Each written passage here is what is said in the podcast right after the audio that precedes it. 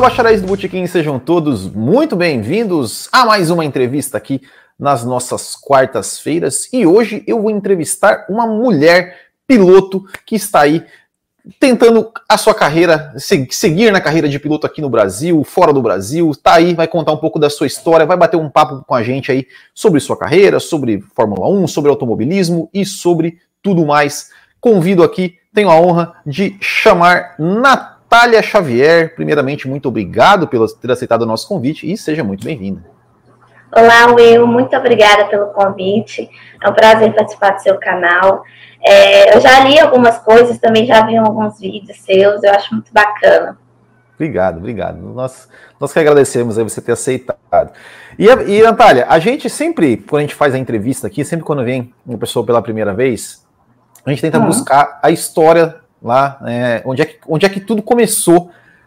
E a primeira pergunta que eu sempre costumo fazer é o seguinte: qual a sua primeira lembrança, assim, que envolve automobilismo? Assim, coisa lá da pequena Natália, que você lembra de alguma coisa que envolve automobilismo, velocidade ou coisas afins? Olha, deixa eu puxar na memória aqui, porque é muita coisa. Bom, assim, meus primeiros lembretes, assim, sabe, de Fórmula 1, de automobilismo. Na verdade, foi domingo de manhã, como sempre, né? O meu irmão mais velho sempre assistia Fórmula 1. E o que eu lembro, assim, era de entrar na sala e começar a assistir com ele. E aí foi iniciando esse interesse. Eu era pequena, eu acho que eu tinha uns 6, 7 anos de idade, quando você começa a descobrir as coisas, começa a entender as coisas. Esse foi o meu primeiro, assim, contato mesmo com automobilismo, foi domingo de manhã pela TV. E meu irmão mais velho e meu pai sempre foram muito fãs do Ayrton Senna, acompanhou, assim, meu irmão mais velho pegou um pouco do Senna, porque ele tinha 4 anos quando o Senna morreu, mas o meu pai acompanhava, todo mundo gostava. Então, assim, as minhas primeiras lembranças de automobilismo mesmo é essa, de meu irmão estar assistindo na TV de manhã e eu acompanhar, porque, assim, criança acorda cedo, vai fazer qualquer coisa, mas como eu via que ele estava lá, interagindo, assim, com a Fórmula 1, e eu gostei de ver os carros, sabe? E foi a minha primeira paixão, acho que essa é a minha primeira lembrança, assim, de esporte a motor mesmo. E você falou em paixão, assim, essa paixão começou já logo que você assistiu, assim, primeira vez, assim, você já se lembra apaixonada ou foi, isso aí é chato, depois, com o tempo que você foi pegando gosto pela coisa? Assim, de início você não entende muito, né, porque você é pequeno e tal, mas eu era muito, assim, muito curiosa, então eu sempre perguntava pra ele, esse carrinho, de quem que é, de que equipe, tipo assim, de cara eu já sabia que era uma Ferrari, porque tinha um cavalinho, e então a gente sabe disso desde criancinha, a Ferrari é uma tradição enorme, né, então eu gostava dos carrinhos vermelhos, porque era um carrinho da Ferrari, mas sim, foi uma paixão, aí acho que todo domingo eu começava a acordar cedo para acompanhar. Se ele não estava assistindo, eu ia assistir. É claro que a gente, criança, não tem aquela atenção como a gente tem hoje. Mas eu ficava ali, ouvindo, assistindo, gostava de ver o piloto no pódio, gostava de escutar o hino. Então, assim, eu digo que, assim, foi uma paixão à primeira vista, sim. Mesmo não entendendo, porque aí depois que eu comecei a ficar mais velha, cresci, comecei a entender, comecei a ver as entrevistas com os pilotos, o jornal que sempre passava depois, as corridas, aí você começa a entender e por aí vai. Você vai crescendo, você vai pesquisando, a internet estava aí, às vezes eu tinha acesso ao computador, eu ia lá pesquisar o piloto, eu ia pesquisar o carro, como que faço para chegar na Fórmula 1, foi uma das pesquisas, das primeiras pesquisas que eu fiz, e foi assim. Foi o início de tudo. Legal, bom, eu ia te perguntar, né, se tinha, né, como é que essa paixão tinha de se despertar, assim, com relação a se tinha algum carro, algum piloto. Você falou da Ferrari, né, que a Ferrari te chamou a atenção. Algum piloto te chamou a atenção ali também? Eu já sei a resposta, mas eu vou deixar você responder. Bom, eu sei que você sabe a resposta, mas assim... Bom, meu irmão torcia para o Felipe Massa lá na época. Uhum. Eu acho que, se eu me lembro bem, o Felipe foi para a Ferrari em 2006, né? Isso. E eu comecei a assistir mesmo em 2005. Mas, assim, eu gostava do Schumacher, do Rubinho. Então, assim, minha primeira impressão mesmo foi do carro, não piloto. Porque eu não conhecia piloto, né? Sim. A gente não conhecia piloto, assim. Mas eu comecei a torcer pelo Mark Webber, porque eu acho que... eu vi duas Williams na época. Eu acho que o primeiro GP que eu vi foi o GP de Mônaco, de 2005. Né, que as duas Williams conseguiram aquele consagrado pódio em Mônaco, de segundo e terceiro lugar. Sim. E o Mark estava lá em terceiro, e eu lembro dele reclamar um pouco, porque ele não estava muito feliz, óbvio. O Hedfeld acabou chegando em segundo, mas por conta de um pit stop lá, que a equipe fez, e atrasou para ele, etc. E eles estavam muito rápidos na corrida, e o Kimi ganhou aquela corrida, sim, né? Eu acho que foi o Kimi que ganhou aquela corrida. Então eu tenho tudo isso na lembrança. E aí me chamou a atenção, porque eu acho que ele deu uma entrevista na Globo, na época, e foi o primeiro piloto que eu vi. Então, assim, meu irmão falou, mas você vai torcer pra ele? Ele nem é brasileiro. Mas me interessou, sabe? Aí eu fui acompanhando o piloto, eu também, né? Óbvio que eu também torcia muito pelo Felipe, pelo Rubinho, vocês estavam muito bem. Então tinha esses três pilotos que eu acompanhava, mas eu comecei a acompanhar mesmo foi o Mark Webber, desde 2005, então. E aí eu comecei a interessar, assim, pela história do piloto, sabe? Uhum. E a história dele me toca muito, porque não é um piloto tipo Mazepin, que vem com dinheiro, ou Latifi, ou até mesmo Lando Norris, que veio com dinheiro, né? Ele era um cara da roça, da Austrália, e a primeira paixão dele foi por moto, nem por carros foi, depois que começou com kart, já muito tarde, com 14 anos. Então, assim, é uma história muito tocante, e depois que eu descobri isso um pouquinho mais à frente, soube mesmo da história a fundo, de como ele chegou na Fórmula 1, me despertou o interesse, assim, poxa, ele batalhou bastante, ele passou por isso, isso e aquilo, até um acidente, quase morreu no Le Mans, em 99, e isso tudo me tocou, assim, eu acho que por ser um cara bacana, ele gosta de ajudar as pessoas, gosta de ajudar jovens atletas, se preocupa muito com a natureza, eu acho que isso acaba tocando, sabe? E eu gostava de ver as disputas dele na pista e tudo. Não foi um ano muito bom na época de Sebastian Vettel, mas ele chegou perto de um título mundial. E eu levo isso até hoje, né? Então, assim, pra mim, ele foi um piloto que, assim, claro que não era um dos melhores lá em cima, mas me toca não pelo lado do bom piloto, mas pelo lado de pessoa e história, sabe?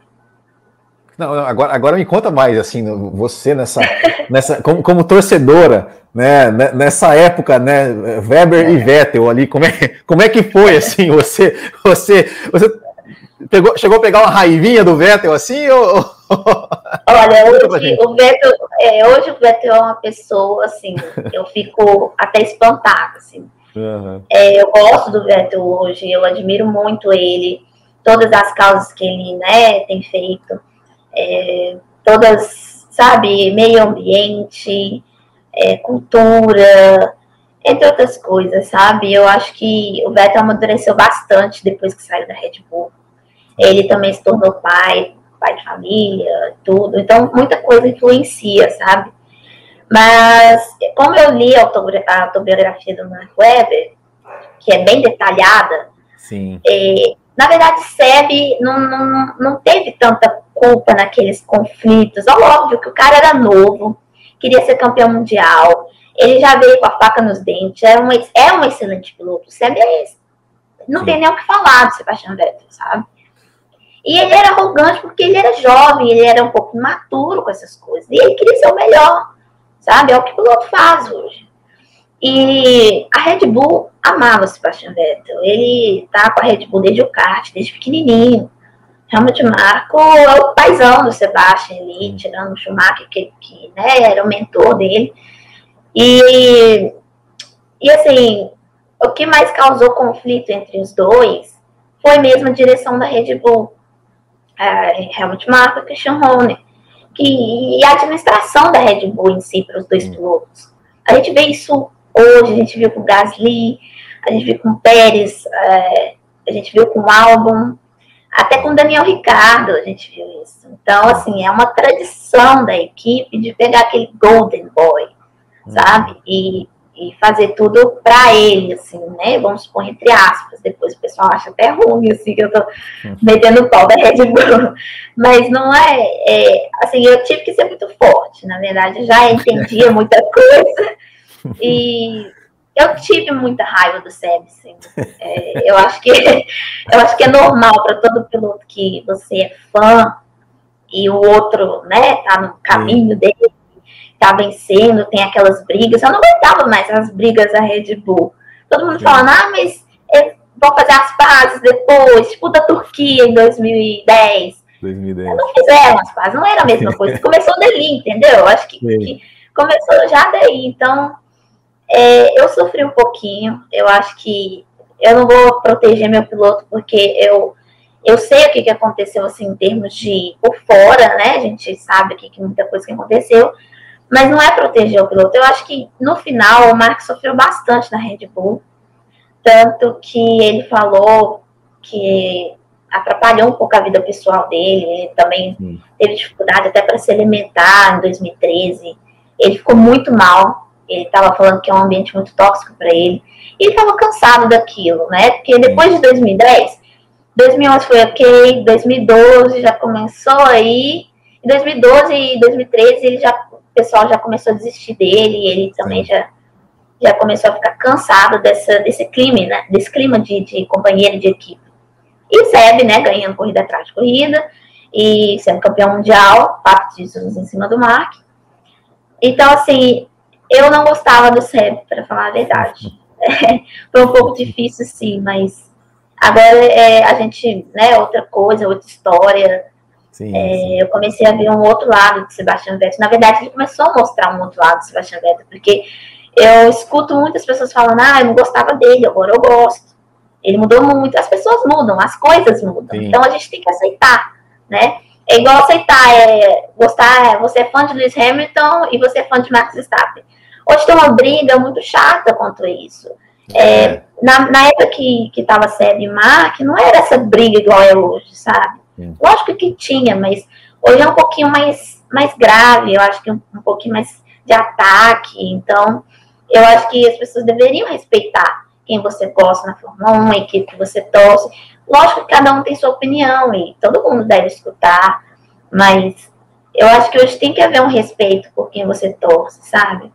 E naquela época até que tinha umas intrigas, mas não era muito, muito igual hoje.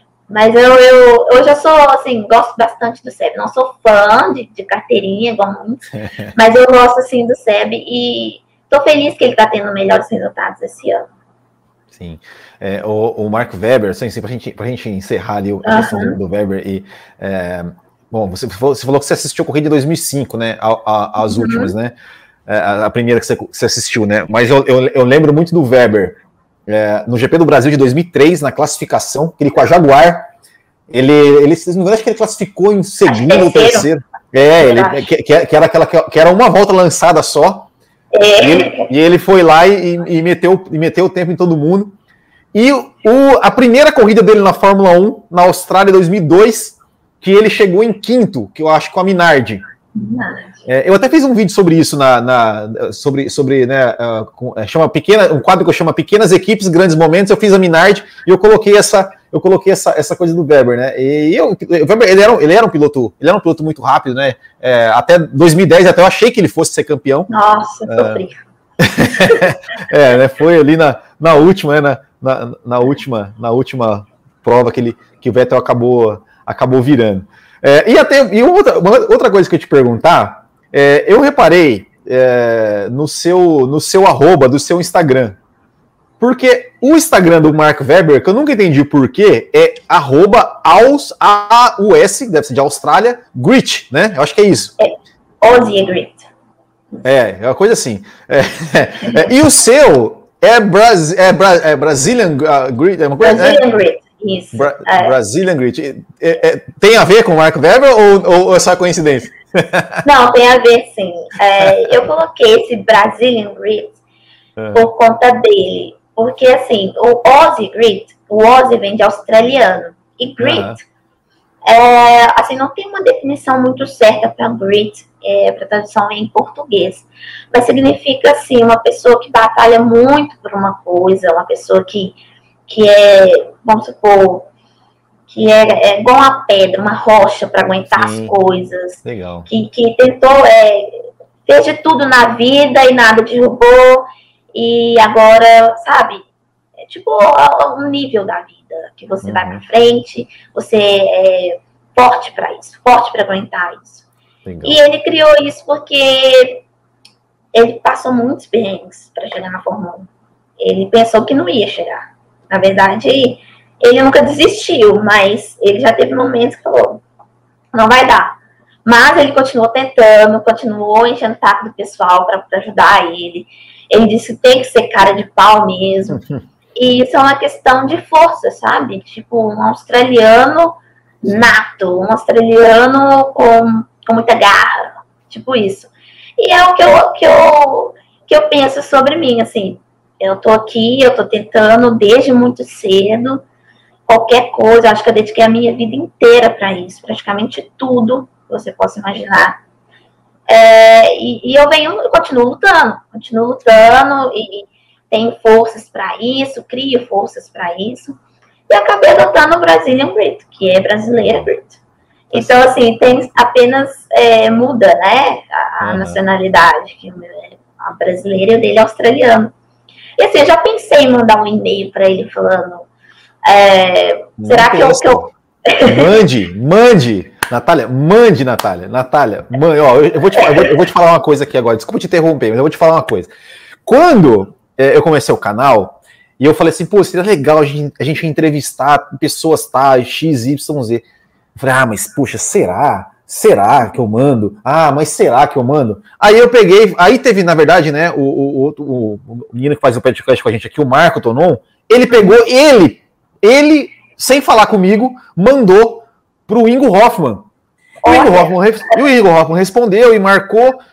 E eu falei, porra, é isso mesmo. Eu vou mandar também. Então eu mandei para todo mundo. E já entrevistei aqui o Wilson Fittipaldi, já entrevistei o Tarso Mar, já entrevistei um monte de jornalista aqui, Fred Sabino, tal. Já entrei em contato com um monte. E manda. Não, assim, tenho possibilidade de mandar, eu faço bem, um monte de tempo, assim, a gente já até trocou algumas coisas, assim, principalmente com a esposa dele, que toma conta disso tudo, né, muito bacana, muito gente boa, mas eu queria perguntar, assim, tipo, né, ser educada mesmo, perguntar, olha, eu posso utilizar o Brazilian Grid em sua homenagem do Aussie Grid? Porque, assim, eu não sei, né, óbvio que ele não liga pra isso, mas é uma questão de satisfação, sabe? Ele sabe muito bem que eu quero isso, ele entende muito bem o que eu faço, o quanto eu estou batalhando por isso. Então, assim, eu já tinha pensado em mandar esse e-mail, mas não vou ler nada ainda, não. Não, mas manda sim, não espera não, manda sim, que o máximo que pode acontecer é ele não responder, que ele não vai responder, se você não mandar, ele também não vai responder, então manda. A resposta já tem, ou não você já tem. Exatamente. Agora, eu vou pensar sobre isso. Isso. Agora, Natália, então, e agora me conta essa história, né? Ou seja, de na frente da TV, fã do Mark Webber, fã de Fórmula 1, e aí, como é que você decidiu assim, falou, não, eu quero pilotar esse negócio aí também, quero brincar com isso. Como é que foi, assim, você um dia, por acaso, te levaram para andar de kart, você sentou e gostou, ou você falou, não, eu quero andar de kart, eu quero pilotar? Conta um pouquinho da sua trajetória agora como piloto. Na verdade, eu comecei a andar de kart, foi no Expo Minas, é um centro de exposição aqui em Belo Horizonte, na verdade, porque eu moro em Betim, que é região metropolitana. Mas eu já queria há muito tempo, só que os meus pais não gostaram muito bem da ideia, eles não conheciam também o esporte em si, sabe? Então, assim, eles não deixaram iniciar com 8, 9 anos. Então, a maioria dos pilotos hoje inicia com 6 anos de idade. Enfim. Então, assim, eu tive que começar um pouquinho tarde. Eu acho que com 12 anos de idade, que foi a minha primeira vez no kart. E eu enchi o saco do meu pai. Eu falava assim, não, eu quero andar de kart e tal. Me leva, porque aqui tem um kartódromo internacional, já teve brasileiro. O recorde da pista é da Bia de Figueiredo. Olha só. E de 97, se eu não me engano. Caramba. E é muito, muito. É um brasileiro de kart, Felipe Massa também correu aqui. E aí ele falou, ele não queria me levar, ele tinha medo, né? Porque era pequeno e tal. Não tinha como eu conhecer o esporte, né? Enfim. Aí um dia a gente foi numa exposição no Expo Minas, que era de automobilismo, tinha tudo que você imaginar, posso imaginar de automobilismo. Moto, carro, kart, enfim, várias coisas, até caminhão tinha. Olha. E tinha muita coisa do Senna também, da Williams, muita coisa. E aí lá no fundo tinha uma pistinha de kart pro pessoal que tava visitando e tudo. E era no Mega Space. Aí eu falei, não tem jeito. E eu tava com minha blusa da Ferrari. Aí eu falei assim, não, pai, eu quero entrar, eu quero andar de kart. Aí ele ficou meio assim, aí ele foi e deixou. Aí eu fui andar, primeira vez, nunca tinha sentado, nem sabia como sentava num kart. Primeira vez, sentei no kart, e ele já logo foi falando, isso aqui é só uma brincadeira. Só que pra mim, eu já tava tipo, não, eu tenho que fazer bonito pra que ele deixe depois andar mais. E aí, acho que tinha umas 10 ou 12 pessoas. Porque eram até uma pistinha grande, sabe? Uhum. Eu cheguei em segundo, eu não sabia nada, assim. O pessoal, alguns já tinham corrido na vida, sabe? Acho que uns 5 já tinham corrido na vida. E eu, sabe, acelerava, freava, segurava o kart, coisas que a gente não ia imaginar que ia acontecer comigo. E aí foi a minha primeira vez num kart, foi no Expo Minas em 2000 e, se não me engano, 2008, 2009. E aí depois disso, tinha um pódiozinho lá, eu nem sei se a gente tem essa foto ainda. Legal. Eu subi lá no pódiozinho toda feliz, suada e já com dor no corpo, porque o kart, a pessoa que não anda de kart e anda pela primeira vez, sente mesmo, sente muito, porque ele é muito arisco. Mesmo sendo kart de aluguel, ele é muito arisco. Você exige muita força. E tava um sol rachando aquele dia. E logo depois a gente foi no shopping, eu já tava toda moída. E eu falei, eu tô com dor no corpo e tal. Tava cansada. E olha que foi pouco tempo. Mas eu fiquei feliz com o meu resultado. Segundo lugar, not bad, pra number 2 driver. E aí, gostei. E aí ele percebeu que eu gostava muito, eu queria isso. Tanto exigi pra ele, assim, que ele me levou no kartódromo. Aí foi a primeira vez que eu andei no kartódromo, logo depois, um pouquinho depois. E eu fui muito bem, acho que foi uma turma que era da onde ele trabalhava, que convidou ele. E ele falou assim, não queria andar. E aí eu fui no lugar dele. Aí eu fui, ele deixou eu andar e tudo. E eu fui muito bem, sabe? Acho que eu tava até emocionada de estar numa pista de corrida, andando de kart, e me saindo muito bem. E eu era pequenininha, assim, porque eu não sou muito alta. E aí, nossa, foi uma luta para eu poder alcançar os pedais. Eu tinha que até colocar um travesseiro, assim. A moça ficou louca, assim, ai meu Deus, se ela não conseguir... Não, deu tudo certo.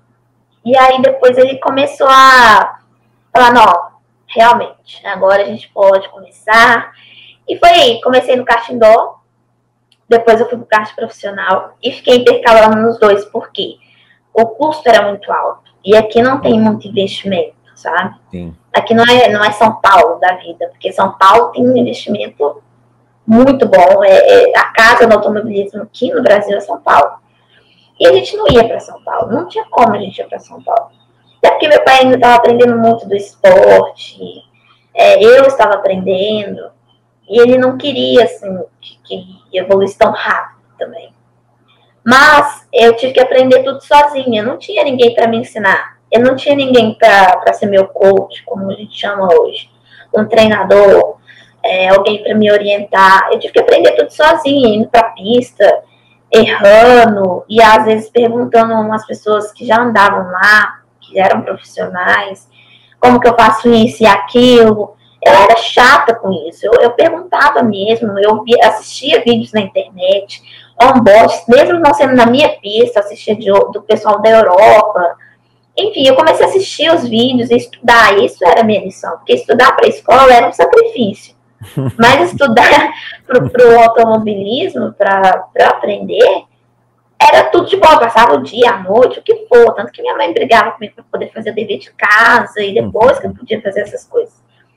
Então, assim, eu fui me acertando na pista, fui me estudando as outras e recebendo alguns conselhos de pessoas de fora que já corriam há muito tempo. E, assim, eu fui aprimorando. E aí eu comecei a participar de alguns campeonatos, tanto profissional quanto amador, e eu comecei a ganhar disparado já no mesmo ano, sabe?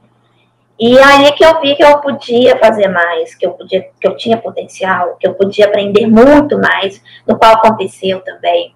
Comecei a participar de mais campeonatos, depois começou a apertar um pouquinho para a gente financeiramente, porque meus irmãos começaram a ir para a faculdade, então a gente teve que reduzir questão de treino, de campeonatos, mas eu nunca deixei o foco para trás. Tanto que quanto mais eu participava, mais eu aprendia, mais resultados vinham, mais, sabe, mais garra, mais confiança. E aquilo, eu comecei a falar assim, olha, eu vou dedicar minha vida inteira a isso. Então, desde meus 12 anos de idade, que eu me dedico 100%. Eu não era igual das meninas da minha idade, que gostava de, vamos supor, agora na adolescência, 18 anos, que gosta de balada, que gosta dessas coisas e tal, não pensa muito em outras coisas. Eu não, eu só me dedicava nisso. Eu não queria essas coisas, eu focava. Às vezes, se eu pudesse passar 3 dias lá dentro do cartão, eu passava. Ajustes no meu carro, a gente tinha até um mecânico, mas ele me ensinava. Não que eu sei fazer tudo sozinha, mas eu gostava que ele me falava onde que era isso, onde que era aquilo, carburador, etc, etc. Então, assim, eu acho que eu amadureci muito mais rápido. Em questão de, né, de idade, assim, novinha, eu já era mais madura. Então, assim, foi um pouco difícil no início, foi um pouquinho difícil no meio, e também não vai ser fácil por agora, mas eu continuo buscando as coisas, eu continuo focada, determinada. Eu cheguei ao ponto de desistir, no final do ano passado. Graças a Deus, algum anjo me salvou, alguma coisa, mas eu não desisti. E começou a aparecer oportunidades. Então, assim, eu abracei essas oportunidades. E agora é hora de mudar. Já passou do tempo de sair do kart e testar coisas novas. Infelizmente, eu nunca tive a chance de testar, sei lá, uma Fórmula V. Agora tem a Fórmula Delta, ou um carro de turismo. Eu nunca tive essa chance. O pessoal fala, vai e tal, faz. Mas, assim, receber convite ou algo do tipo, eu nunca tive. As pessoas nunca me perguntaram se eu queria, mas eu sempre tive vontade. Porque é muito bom a gente evoluir. É só a gente se dar bem com a evolução. E eu preciso evoluir, eu preciso sair do kart, eu preciso de novos resultados, eu preciso de uma nova ambição. Eu tô com fome por novos, sabe, por novos resultados em outras categorias. Eu quero me testar em outras categorias, ou no posto, ou no carro. Então, assim, eu preciso de algo novo. Porque eu acho que falta muito a mostrar, sabe? Eu acredito que eu ainda tenho que mostrar muita coisa que eu não pude fazer isso no kart. Então, essa evolução para mim vai ser essencial. Com certeza, eu acho que eu vou aprender muito, porque eu nunca tive contato. Provavelmente, meu primeiro contato vai ser com Fórmula Ford. E depois, Fórmula 4. Então, assim, eu tô esperançosa, na verdade.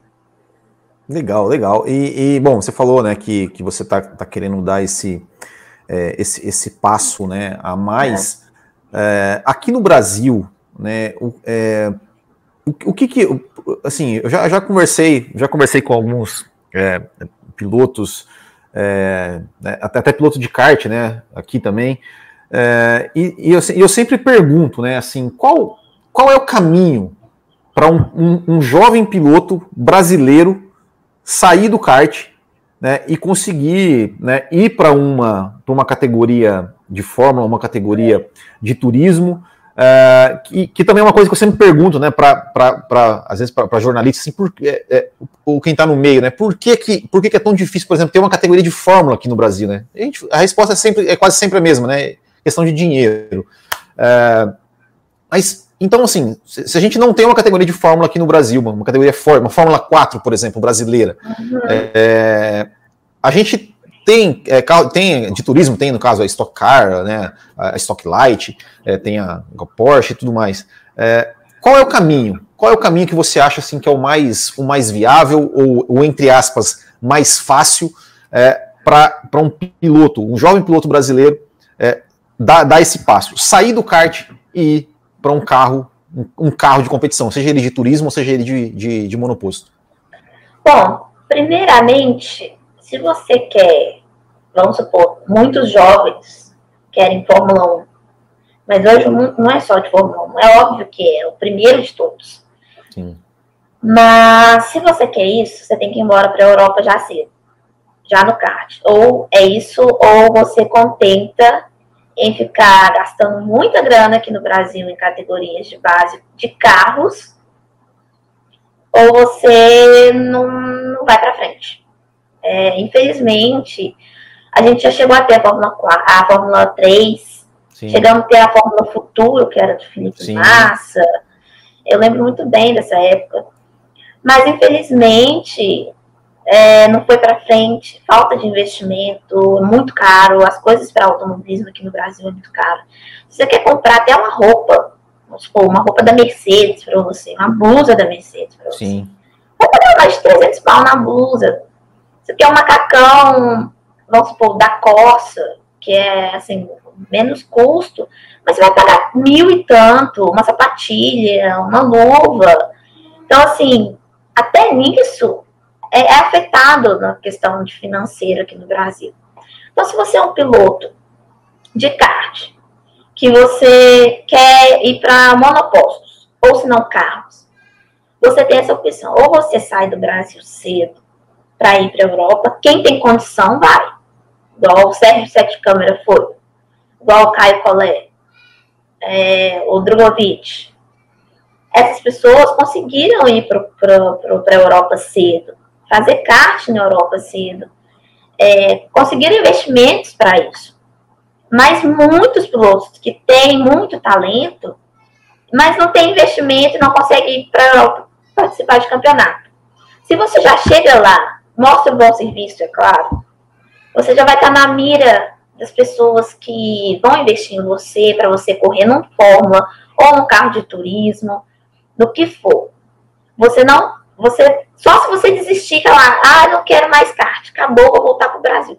Só se você fizer isso, porque se você está lá correndo e já chegou sua hora de mudar de categoria, eles vão te levar para onde você quiser, tá? Na Europa as coisas são mais fáceis. Claro que tem um investimento alto em comparação, assim, não em comparação com a gente, que tem um investimento absurdo, tem que investir um absurdo para isso. Mas lá você dá conta desse investimento, porque as coisas são mais flexíveis. Você tem um empresário que ele entende a situação para você e ele não vai te cobrar um absurdo. Ele vai fazer mover mundos para você, mas você tem que mostrar resultado. Você mostrando resultado, ele consegue o que ele quiser para você, sabe? Sim. Então, assim, pilotos que estão aqui no Brasil, tá no kart, tá indo bem, busca a Europa, busca os Estados Unidos, Kiko Porto está se dando muito bem nos Estados Unidos.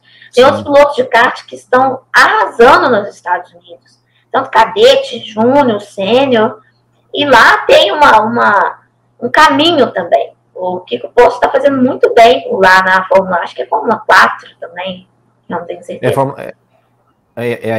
Não é a IMSA, né? Que ele tá. Nem de Light, eu não sei. Agora você me pegou também, porque eu sei o nome, mas eu não. Não é a INSA, não, né? A INSA é do Barrichello que tá lá, né? Ou não? Não sei, enfim. É. Eu não sei, eu sei o nome, mas eu não me dei a cabeça no momento. E eles estão se destacando lá. Então, o brasileiro tem duas saídas. Europa ou América. E se você quiser, depois, você tá lá nos Estados Unidos fazendo um bom trabalho no kart, você vai fazer uma temporada... O SF 2000. É o SF 2000. Isso mesmo. Isso. Eu acho que é tipo um Fórmula 4, eu acho, isso. Se não me engano. E ele tá indo muito bem. Então, assim, o brasileiro tem duas saídas. Ou os Estados Unidos ou a Europa. Se você tá lá fazendo um bom trabalho nos Estados Unidos, tá na... sei lá, competiu de fórmula e depois quer ir para a Europa, ótimo, dá certo. Então, assim, infelizmente, se você for continuar aqui no Brasil, você vai gastar uma grana mais preta do que você ia gastar na Europa. As categorias de base daqui não são baratas. E, assim, a Porsche Cup, ela é uma excelente categoria. Eu sou fã, meu sonho também é pilotar na Porsche Cup. Tentei até em uma corrida, mas não deu muito certo para assistir. Mas a Porsche Cup, hoje a gente tem os gentleman drivers, né? Que são pilotos de empresas, que sonhavam com automobilismo quando criança, ou depois adquirindo a paixão por automobilismo, que tem condições de participar da categoria. Mas a gente tem poucos pilotos do kart, que foram do kart, realmente, como... acho que é o Enzo Elias, que é um baita piloto da Porsche Cup e agora também faz um pouquinho da Stock Light. Ele veio do kart, né? E ele mostrou o talento que ele tem na Porsche. Então, assim, investir em uma categoria de base aqui no Brasil, eu acho que o piloto poderia investir esse dinheiro lá fora. Eu acho que daria mais visão para outros empresários, donos de equipe, sobre tal piloto. E aqui você vai ficar só por aqui mesmo, não vai gastar sua grana mesmo no automobilismo brasileiro. E pode ser que fique por aí mesmo, só por isso, sabe? Se você quer realmente uma evolução, a sua chance é na Europa. E é isso, porque a gente não tem uma verba muito boa para isso aqui. Sim. Então, só que quem tem mesmo que vai conseguir competir aqui no Brasil. Se você não tem, mas pode conseguir bancar na Europa algum certo ponto com patrocínio, melhor lá. Com certeza. Legal. E você já teve alguma experiência lá internacional, seja com kart, com alguma competição internacional? Você chegou a conseguir disputar alguma coisa ou por enquanto só aqui no Brasil? Sim, em 2016 eu fui para a Inglaterra. Eu comecei a fazer uns treinos por lá, de 125. E aí uma equipe me chamou para fazer parte e começar a treinar com eles para correr uma corrida que chamava Rookies, né? Que eram alguns novatos. Sim. Que já tinham, que eram de lá mesmo, do Reino Unido e tal. Eu treinei o Wilton Mill, um cartódromo de Wilton Mill, que cede... o britânico de kart, um dos melhores pilotos saíram de lá, George Russell, Lando Norris, Lewis Hamilton e outros pilotos britânicos e também europeus. É uma pista muito técnica, as pessoas lá foram levar a sério. Eu fiquei muito assustada, assim, assustada com felicidade, porque, assim, você tinha um treinador para você que estava no seu pé. Ele tinha pranchetinha com tudo, ele tinha telemetria, tinha outra pessoa que tomava conta do seu kart, tinha outra pessoa que tomava conta, assim, de você, se você estava bem, a hora do almoço, a hora disso, a hora daquilo. Você tinha o briefing, o debriefing. Você tinha tudo que um piloto precisa. E isso eu acho interessante, que é desses menininhos pequenininhos, sabe? E ele vai na pista com você, ele exige de você uma melhoria. Cada vez que você entra no box e sai para uma nova volta, ele exige que você recupere aquele tempo ou acerte aquele traçado. É outro mundo. Eu fiquei muito besta quando eu vi aquilo tudo, porque para mim eu não tive nada disso. E aí eu comecei a treinar, eu corri essa corrida dos rookies, no qual me gerou uma vitória, depois de muito treino. Eu fiquei assustada com a minha adaptação no 125 de lá, com a Tony Kart também. E assim, eu acho que eu peguei tão rápido, que eu nunca pensei que ia pegar tão rápido a mão, como eu peguei no 125, do que eu peguei no indoor, vamos supor, ou no F400. Então, assim, lá eu aprendi tudo que eu não... Desde 2011 que eu não aprendi aqui, sabe? E eu levo isso comigo até hoje. O aprendizado que eu tive lá, eu levo isso comigo até hoje. E foi minha primeira experiência na Europa e com pilotos britânicos não é muito fácil. Quer dizer, é extremamente difícil. Eles são muito focados, são muito habilidosos, treinam o dia inteiro. Treinam pelo menos umas 4-5 vezes na semana, quase a semana inteira praticamente. E o pai e a mãe estão lá, sempre lá, ou se não, o coach pega ele em casa e vai para lá. É mais fácil e o custo também é muito mais baixo. Muito baixo. Eu fiquei assustada com o custo que eu tive para poder treinar e para poder fazer umas corridas.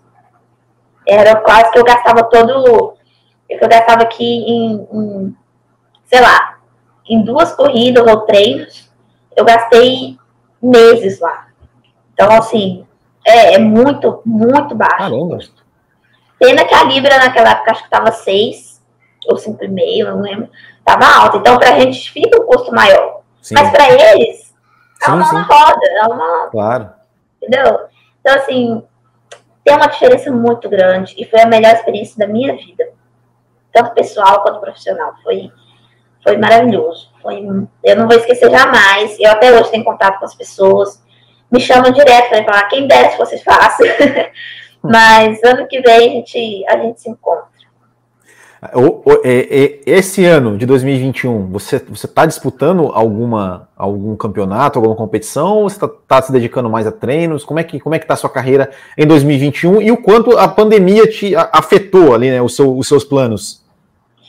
Bom, 2021 não tô correndo, nesse ano eu não tô correndo, eu preferi apenas treinar, e tanto na pista quanto treino físico, muito treino físico, eu acho que é um dos maiores desde quando eu comecei no kart, muito foco, também tenho ido muito a psicólogo, porque a gente tem que trabalhar nossa mente.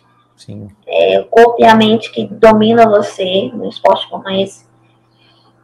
A pandemia, né, assim, ano passado, a gente parou algumas competições, então ia naquela de abre, não abre, o cartódromo começa, não começa, para, não para, os campeonatos, então afetou bastante, tanto em questão financeira também, a gente ficou um pouco apertado. Esse ano a gente até tá um pouco mais folgado, porque meus irmãos, né, já saíram da faculdade, eu também já fiz o que eu tinha que fazer, então meu pai agora ele tá mais focado comigo, né? Nessa questão financeira, meu pai e minha mãe. E eu tô dedicando meu 2021 inteiro, desde o início, só para treino físico, para mente e treinos em pista, para não, né, enferrujar e tudo. Sim. Então, não quis participar de competição, porque a gente ia gastar muito, muito. E a gente tem que juntar dinheiro, porque... a gente vai ter os custos do ano que vem. Sim. A gente tá preparado. Então já fala sobre o ano que vem, assim, né? O que você... Eu vi que você fez um anúncio lá no seu Instagram e tal. Então conta pra gente aí como é que vai... O que você falou, você tá deixando de competir, assim, né, com o campeonato de 2021 para se preparar para 2022. Então, o que vai ser o de 2022 da Natália Xavier? Bom, primeiro, não iniciou com a Fórmula 4. Primeiro, iniciou com a Fórmula Woman, que é a seletiva da Fórmula Woman. Isso iniciou quando eu decidi que eu ia parar de competir, porque eu não estava... Já basta o kart, lógico que a gente tem a paixão e tudo, mas eu queria novos resultados, eu queria outra coisa, eu queria mudar de categoria. Eu estava muito frustrada com aquilo tudo, de não poder mudar para outra categoria, porque eu não tinha investimento nenhum. E aí surgiu a oportunidade de participar da Fórmula Woman, que é a seletiva. Foi essa a primeira parte do meu ano, como um anúncio. E ainda continuo, mas eles não estão sendo muito organizados, então eu tenho que esperar muita coisa ainda para ver onde que eu vou fazer essa seletiva, como eu vou fazer. Então, provavelmente, no próximo mês eu tenho essa resposta mais concreta. E da Fórmula 4, por meio de contatos e pessoas que falaram de mim para o meu empresário, que é o Ventura de Regan. Ele foi mentor do Lewis Hamilton, ele foi mentor do Lewis Hamilton desde o kart até ele ir para a Fórmula. Ele ajudou muito a carreira do Lewis Hamilton. Ele é um ex-piloto de automobilismo também, só que ele ficou só na categoria de base. Trabalhou para a Fórmula 1 como, né, questão de mídia. Conhece o pessoal inteiro lá dentro, frequenta casas de pilotos. Tem muito aqui no Brasil, porque ele é amigo muito de Emerson Fittipaldi, do Rubinho, do Massa. Ele ficou muito amigo também da Fabiana Eccleston, né, que é a esposa do Eccleston. E assim, por meio disso, ele entrou em contato comigo, porque ele assistiu uns vídeos meus, ele viu alguns resultados meus através de uma pessoa. E eu já tinha conversado com essa pessoa e falado que eu já estava a ponto de desistir, porque eu não tinha investimento para fazer uma categoria aqui no Brasil. Sim. Ou mesmo ir para fora sem conhecer muitas pessoas e tal. E aí ele entrou em contato comigo, acho que foi em abril, não, acho que foi em março. E a gente veio negociando. Ele pediu algumas informações e tudo. Foi muita coisa, na verdade. Ele decidiu, ele falou assim, olha, eu quero gerenciar sua carreira, porque eu vejo que você tem um potencial, eu sei que você pode fazer isso e aquilo. Eu vi que você, né, mulher no esporte, é o que eu sempre quis ver, mulher no automobilismo. Ele fala que é um grande fã de mulher no automobilismo. Ele esperou muito por esse momento que está agora, da evolução das mulheres no automobilismo. Sim. E aí ele foi e está acreditando em mim, como eu estou acreditando nele. Certo? Ele viu que eu tenho esse potencial e que eu estou batalhando muito para poder fazer outro tipo de categoria e continuar com o meu sonho, porque ele sabe muito bem como eu batalhei para o meu sonho e continuo batalhando. Então, a gente fechou essa parceria, fechamos, né, esse negócio. Hoje ele é meu empresário, hoje ele gerencia vários pilotos, até equipes, ajuda outras pessoas a ter patrocínio. Ele tem contato com o Mark Webber também, conhece muito bem o Mark, já trabalhou com eles, já comentou com o Mark que está gerenciando minha carreira, encontrou com o Mark no GP de Silverstone, né, de Fórmula 1. Ele falou com o Mark, e o Mark ficou muito surpreso, porque ele realmente, como nas palavras do Mark, ele falou que excelente escolha. Ele se lembra de mim. Sabe? Tipo assim, é bom saber que ele lembra de mim. Olha só. E que torce bastante para que eu consiga evoluir no automobilismo. Ele me mandou uma foto e tal. E ele tem contato, assim, né, com o Marco e tudo, que hoje ele gerencia a carreira do Oscar Piastri, né? Sim. Que é um baita piloto que acho que deveria levar o ano que vem. Sim. Ano que vem? Ano que vem, você acha? Eu acho que ano que vem... Não tem lugar, né? Não tem. Poderia, mas não tem vaga, né? Esse é o problema. Se pudesse uma vaguinha ali na Williams ou na Alfa Romeo, eu acho que se ele ganhar a Fórmula 2, provavelmente eles vão rodar esse mundo, ou se não. Mas aí você vê, né? O De Vries, né? Ganhou a Fórmula 2, não foi, né? Estão dizendo que vão anunciar ele hoje aí, né? Amanhã, né? Na Alfa Romeo. Gente, hoje já tava com o George, amanhã quem será? Então. Então, assim. O Ed eu chamo ele de Ed, tá? O Edward. Ele tá acreditando em mim. Eu quero mostrar serviço, eu quero mostrar que eu sou capaz, que não foi à toa que ele tá acreditando em mim. E eu acho que ele tá fazendo agora a parte dele, de entrar em contato com equipes. Ele já tem equipes com que eu possa fazer os testes ano que vem, e com que eu possa correr ano que vem. Só que eu ainda não posso falar muita coisa, porque não tem muita coisa concreta ainda, sabe? Sim. Mas, primeiramente, eu vou testar de Fórmula Ford para a gente, né, ter um primeiro contato com o monoposto. E já tem data? Já tem data disso ou não?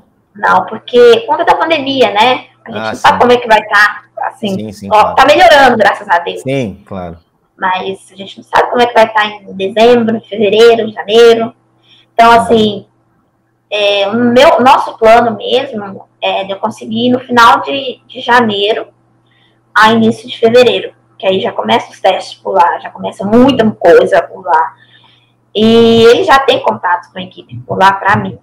Como é que controla a ansiedade? Como é que controla a ansiedade de setembro até janeiro? Eu sou uma pessoa muito ansiosa, eu tenho esse problema com ansiedade. E engraçado que esse ano eu tô conseguindo controlar isso. Mesmo Legal. Com tudo isso, a gente fica com aquele aperto assim, meu Deus, como que eu vou fazer? Como que vai ser? Eu tô ansiosa para entrar nesse carro, eu tô ansiosa para fazer isso e aquilo. Mas a gente tem que trabalhar isso. E é o que eu trabalho com a minha psicóloga, sabe? Eu trabalho essa questão de me segurar, de ficar pé no chão, de não pensar demais, de não ter muita esperança também. Porque a gente não pode ter tanta esperança assim. Vai que, né, não sei, alguma coisa não dá certo e tal. Ah, que isso, bate na madeira. Exato. Mas a ansiedade toma conta de você e às vezes pode atrapalhar. Mas é gostoso sentir um pouquinho dessa ansiedade, porque você fica focado. Então, assim, claro. Me traz um foco. Eu acho que eu nunca estive tão focado como eu estou esse ano. E depois disso tudo, eu quero trabalhar mais ainda esse foco, porque eu sou uma pessoa muito perfeccionista com tudo que eu faço, principalmente no esporte. Eu posso ter feito a melhor volta, ganhado a corrida por muito tempo na frente, posso ter feito a pole position, que eu ainda não estou satisfeita. Então, é algo que eu trabalho também, porque tudo tem um limite, né? E assim, eu cobro muito de mim nessa parte, eu cobro bastante. E eu acho que isso aqui, trabalhar sob pressão, para mim, é um bônus. É tudo que eu preciso. Porque, para mim, tudo sob pressão, acho que eu me saio melhor. Então, por exemplo, um campeonato que eu precisava chegar em segundo, porque eu precisava ganhar. Eu fiz de tudo, sob pressão, muita pressão. Eu ganhando, eu vou chegar em primeiro, né? No final, eu cheguei em primeiro. Mas, segundo, eu fui, cheguei em primeiro, fiz melhor volta, teve até retardatário. E eu ainda fiquei assim, ok, ganhei o campeonato, ganhei a corrida, fiz melhor volta, mas eu não estou satisfeita. Mas eu trabalhei sob pressão. E quando eu não estou trabalhando tanto sob pressão, eu não consigo evoluir tanto assim durante a corrida, sabe? Sim. Então, assim, eu preciso dessa pressão. Eu acho que é bom. Tem uns pilotos que não gostam muito, mas eu trabalho bem sob pressão. Que então, bom, assim, eu acho que ano que vem vai ser... A gente tem que ser esperançosa com algumas coisas, assim, porque a gente não sabe como vai estar também a Covid... Claro. Questão de financeiro, que a gente já está juntando dinheiro, as coisas aconteceram muito rápido, tipo, minha vida virou assim, de uma hora para outra. E eu estou tentando aceitar isso, digerir isso tudo ainda, porque demora um pouquinho. É uma surpresa muito grande para um piloto que tentava de tudo e não tinha nada, assim, sabe? Não é igual um piloto que já está na Europa, tem muito dinheiro, para ele ir para a Fórmula 4 num baque. Pra mim já é um baque, assim, uma surpresa. Então você fica emocionado, sabe? Mas eu quero treinar bastante, eu quero focar bastante, chegar pronta para poder qualquer desafio, estar pronta para isso. Que legal, tomara que... Bom, estamos aqui, ficaremos aqui na torcida, que dê tudo certo, que você consiga todo sucesso lá para onde você for. E eu quero te perguntar também agora, Natália, você falou da questão de mulheres no automobilismo. A gente tem uma categoria hoje só de mulheres. Queria saber, você tem acompanhado a W Series? Você vê a W Series como de repente um caminho que possa ser traçado também, né, viável, né? Como eu conversei aqui com a Bruna Tomazelli, né, ela falou, né, que tem toda uma seletiva e tudo mais, né, que a W Series, ela a ideia da W Series, ela primeiro, é tudo pago, né, pela quem consegue, você não gasta, né, e que o conceito da W Series é para ser mais como uma categoria de base mesmo, para servir de vitrine, do que necessariamente para você fazer uma carreira lá dentro, né, e você primeiro, o que você acha da categoria? E se você vê aí como uma possibilidade de, quem sabe, tentar entrar? Bom, eu gosto muito da categoria. Eu acho isso excelente para realmente mostrar que os pilotos têm talento para isso, que elas lutam por isso, que é a paixão delas. Lógico que, assim, não tem homens, né, na categoria, mas não precisa ter homens na categoria. Eu acho que assim, muita gente fala, ah, mas não corre com homem, é chato. Mas isso, cara, não vai afetar elas. Você entendeu? Se elas têm capacidade de correr em qualquer lugar, elas estão ali, lógico que é uma vitrine muito boa para equipes de outras categorias chamarem elas. Elas vão estar prontas, elas são pilotos profissionais. Sim. Não é à toa que elas estão ali. Tanto que elas passam por uma seletiva e um treino. É uma seleção muito dura, sabe? Acho que qualquer, assim, piloto, vamos supor, piloto de Fórmula 3, Fórmula 4, né, da FIA, Fórmula 3, Fórmula 4, também passaria. Mas elas são ali, são pilotos profissionais, são pilotos que foram de kart, tiveram bons resultados. Assim, eu gosto de competir com homens. Eu sempre, minha vida inteira fui com homens. Não tive essa questão de competir só com mulher. Mas é uma categoria que vai ajudar elas a desenvolver para outras equipes. Outras equipes vão olhar para elas. Pode ser na Fórmula 1, que seria excelente, poderia. Pode ser no WEC, pode ser na Porsche, que é europeia, pode ser, sabe? Então, assim, tem várias categorias, várias equipes de olho nelas, tanto patrocinadores também, porque isso Sim. conta muito. Então, assim, é uma categoria muito boa para poder promover. Entrega boas corridas. Entrega boas corridas. Tem muita competição do início ao fim, como a gente teve aqui agora, né, na Holanda. A briga lá pelo primeiro, segundo lugar, na Bélgica também. Então, assim, elas estão tendo uma oportunidade tanto. Imagina se não tivesse a categoria. Sim. Ou o que será que elas estariam fazendo? Elas estariam paradas, algumas teriam desistido porque não tem lugar. Sabe? Então, assim, é bom ver que elas estão correndo, realizando o sonho delas. Eu apoio muito. Eu acho que a categoria é nova. Eu acho que com o tempo ela vai evoluir muito. Tem muita coisa que pode evoluir. Eles estão trabalhando nisso. Elas vão ajudando também. E eu acho que, assim, mais mulheres vão assim, eu gosto daquela categoria, eu quero entrar naquela categoria. Tem as meninas do kart hoje, vamos supor, as menininhas que estão entrando no kart agora, ou os garotos que estão no kart agora, querem pilotar na W Series. Elas querem, porque elas veem que tem resultado, que elas estão indo para o pódio, que elas estão tendo uma visão. Para você ver, outras têm oportunidade de andar em Le Mans, claro. Outras, sabe? Então, assim, eu gosto da categoria, eu estou achando o máximo. Tá de parabéns às pessoas que, né, investiram nisso, inventaram Sim. isso. Não é para fazer essa questão de desigualdade, eu acho que não tem nada a ver, excluir as meninas, não é isso que a categoria quer, Sim. não é isso que a categoria quer, que só a mulher vença. Exatamente, não é isso. Né? Exatamente ao contrário. Então as pessoas tocam muito nessa questão, mas não tá competindo com homem, não tem homem para mostrar o serviço que elas fazem. Elas já estão mostrando o serviço que elas Exato. Sabem fazer. Se você colocar elas em uma categoria que tenha homens, não vai impedir dela mostrar um bom serviço, sabe?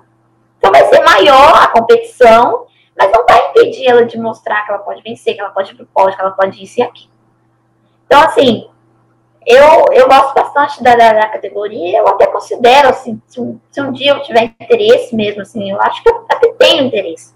De participar da W Series. Então, assim, eu ficaria muito feliz mesmo de participar. E eu gosto de ver os resultados dela. A Bruna tá pegando a categoria, ela tá se adaptando, o que é muito legal. Ela tá na mesma equipe da Chadwick. Isso. A Chadwick é uma piloto, assim, já de muita experiência em outras categorias antes da W Series. Tá sendo um pouco mais fácil para ela, é campeã também, né? Sim. Então, assim, a Bruna tá se adaptando, eu tô gostando de ver ela nas corridas, a evolução que ela vai ter, não sei o que ela falar do ano que vem, mas se for continuar, é uma grande chance dela poder, talvez, lutar pelo título ano que vem. E eu lembro da Bruna correndo acho que em Passo Fundo. Você já correu contra ela? Não corri contra ela, mas eu já estive no campeonato que ela estava. E ela usava o número 97. Ah, sim. Eu lembro muito bem dela, do Fábio Halpe, do pessoal do Casa Grande. Uhum. Esse pessoal do automobilismo de hoje. Não competi com eles, porque os campeonatos que eles faziam, eu não conseguia por conta de dinheiro. Sim. Né? Mas eu acho que eu já, uma ou duas vezes, já estive no mesmo campeonato em outra categoria. E deixa eu te perguntar uma coisa, você aí é de Minas Gerais, né? Eu sou paranaense, mas hoje eu moro em Santa Catarina. E aqui tem, né, bastante, mais do kart de aluguel, mas acho que no final do ano vai ter o brasileiro de kart aqui no Beto Carreiro. Você conhece aqui? Já andou aqui em algum kartódromo daqui? Beto Carreiro, não. Eu só fui no parque mesmo. Eu sempre quis andar, mesmo que seja de indoor, sabe? Legal. Eu acho que a pista é muito técnica, a pista é muito legal, muito mesmo. Muito legal. Não, mas eu nunca andei no Beto. Mas um dia a gente pode marcar um indoor pra gente andar. Ó, tem Copa Botequim GP de kart aqui, ó.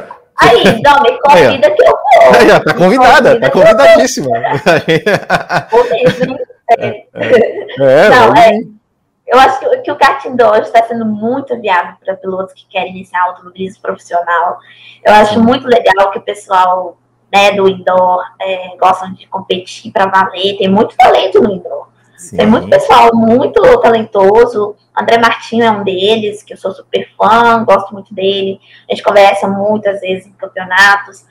E assim, é bom investir no indoor, porque é um pouquinho, né? Um pouquinho mesmo. Sim. Mais barato que o profissional. E dá para você testar suas habilidades. Sabe? Claro. Eu testei tanto minhas habilidades que eu virei organizador e não piloto, né? Você tem uma ideia de quanta habilidade que eu tenho, né? Aí, adquirir conhecimento virou um Christian Horner da vida, ou um Toto Wolff da vida. O pessoal aqui me chama de balestre, né? Porque eu fico falando que eu fico punindo balestre. Muito o pessoal. Não, olha, sacanagem, tem que pegar pesado. Tem que pegar pesado, sabe por quê? O cartão às vezes tem muita bateção e aí fica chato. Não, o pessoal tem que saber dar respeito mesmo. Então pode colocar a lenha no fogueira aí, meu filho. Que você vai dar certo. Mas assim, corre às vezes um pouquinho, não custa nada, né? Tem um capacete ali, ó. Lá, tem alguns troféus aí também. Não, mas é troféu dos outros. É troféu do campeonato, né? É troféu que às vezes sobra um troféu, né? Aí eu uso de decoração. Mas bonito. O meu ali só tem 3 medalhinhas de segundo lugar ali só e só. Que foi o que eu conquistei ótimo. Realmente, né? Foi 3 medalhinhas de segundo lugar só. Não, tá ótimo, mas dá tempo de você colocar mais, né? Colocar mais troféu aí. Não, com certeza. Só ir treinar, só fazer uma corridinha. Mas é legal, eu gosto da iniciativa do pessoal de ser organizador de corridas de kart indoor, porque dá oportunidade para outras pessoas que querem participar do esporte. E é bacana, sabe? É uma resenha boa, pessoal. Sim, muito assim, legal. Tem alguns que faltam um pouco de respeito, mas tem outros que estão ali pela amizade, né, camaradagem lá e tudo. E pra se divertir, é o que eu acho muito bacana isso. Porque aqui a gente também tem um campeonato muito grande, vários campeonatos aqui em Minas, de kart indoor. Infelizmente, o kart profissional aqui em Minas não é valorizado. Só tem o mineiro, e olha lá. E é muito caro para pouquíssimos pilotos. Sim. E poucos dias também. Então, assim, eu sinto falta desse investimento kart profissional aqui em Minas. Deveria ter mais. Outros estados têm mais. Tipo, Rio de Janeiro, eu acho que também tem muito. Rio Grande do Sul tem muito. Sim. Santa Catarina, até Curitiba, muitos outros lugares, sabe? Até Nordeste. O Nordeste está evoluindo bastante nisso. Então, assim, eu acho que Minas está faltando um pouquinho mais daquele amor pelo automobilismo e um pouquinho mais de investimento para a gente ter mais pilotos daqui, né? Porque a gente tem o Serginho chegou a testar a Fórmula 1, chegou na Fórmula 2, hoje corre na Fórmula E, está se adaptando, legal. E ele teve um apoio muito grande, né, do pai dele, que é o... Sim. Acho que ele é o diretor do Atlético. Acho que é presidente do Atlético, né? Presidente, isso. Então, assim, o Serginho foi sempre para a Europa... Conquistou muitas coisas na categoria de base, Fórmula 3. Então, assim, eu acho que em Minas falta um pouquinho de incentivo, sabe? Além do automobilismo, tem outros esportes que deveriam ser, né? Principalmente no Brasil, eu vi com as Olimpíadas, teve muitos atletas que custaram a chegar, custaram a ter seu lugar, porque não tinha investimento do Brasil, etc. Então, eu acho que o Brasil pode pensar em outros esportes e incluir o automobilismo nisso também. Com certeza. Estão falando até que vão colocar o kart nas Olimpíadas aí, né? Tomara. Ué, será? Será que vai ser kart elétrico? Ah, tomara que coloque. Mas tomara, seria legal. Sim. Natália, e agora eu quero saber de você, assim, Fórmula 1, o que você tem acompanhado esse ano? Você torce para algum? Você torce para o Hamilton? Torce para o Verstappen? Torce para algum outro? Assim, tem algum piloto assim que você se inspira, né, no estilo de pilotar, no jeito de ser? O que você está achando aí dessa Fórmula 1 de 2021? Eu tô amando. Para mim, a de 2010 foi a melhor de todas até então. Melhor que 2012? Melhor que 2012. Sério? Melhor que 2012. 2012 foi muito bom, foi ótimo. Ainda mais que foi decidido ali aqui no Brasil, né? Porque o Red Bull venceu, acabou, né? Conseguiu, né, chegar, acho que terceiro, não lembro. E aí levou o campeonato quinto? Eu não lembro. Que o Alonso... Tadinho. Tem aquele grito. Eu amo aquele grito do Alonso. Eu tava torcendo pro Alonso, assim. Eu também tava torcendo pro Alonso. Eu vou te falar uma coisa, assim, não fica bravo comigo, tá? Mas eu passei a ser fã do Vettel por causa da Malásia de 2013, quando ele quando ele desobedeceu a ordem de não ultrapassar. Eu falei, eu gostei desse cara aí. Mas enfim, vai. Depois eu comento sobre isso. Mas a temporada desse ano, eu tô amando. Eu acho que a gente ficou muito tempo nessa questão de um só vencedor e tal. E esse ano a gente tem o Max para pimentar as coisas pro Hamilton. Eu sou muito fã do Hamilton, muito mesmo. Eu gosto muito do cara. Ele é excelente profissional, excelente pessoa. Defende suas causas, defende, sabe? Eu acho muito bom. O Max, eu também gosto muito do estilo de pilotagem do Max. Em questão de estilo de pilotagem, eu sou fã do Max no estilo de pilotagem, mas em questão de piloto completo e pessoa, Lewis Hamilton. É óbvio que esse ano a gente pode ter um dos dois como campeão do mundo. Então, assim, não tem como eu falar... Vai ser um dos dois, né? Não tem como eu falar assim, eu quero o Max campeão do mundo, mas eu também quero o Lewis Hamilton campeão do mundo. Eu quero ver o 8º título do Lewis Hamilton, mas ao mesmo tempo eu quero ver um novo campeão do mundo e que merece, sabe? Eu acho que o Max Verstappen amadureceu muito, muito mesmo. Ele tá muito focado, eu nunca vi um piloto tão focado. Ele tá muito arrojado também. Ele também tá evoluindo a Red Bull. Acho que a Red Bull também evoluiu bastante.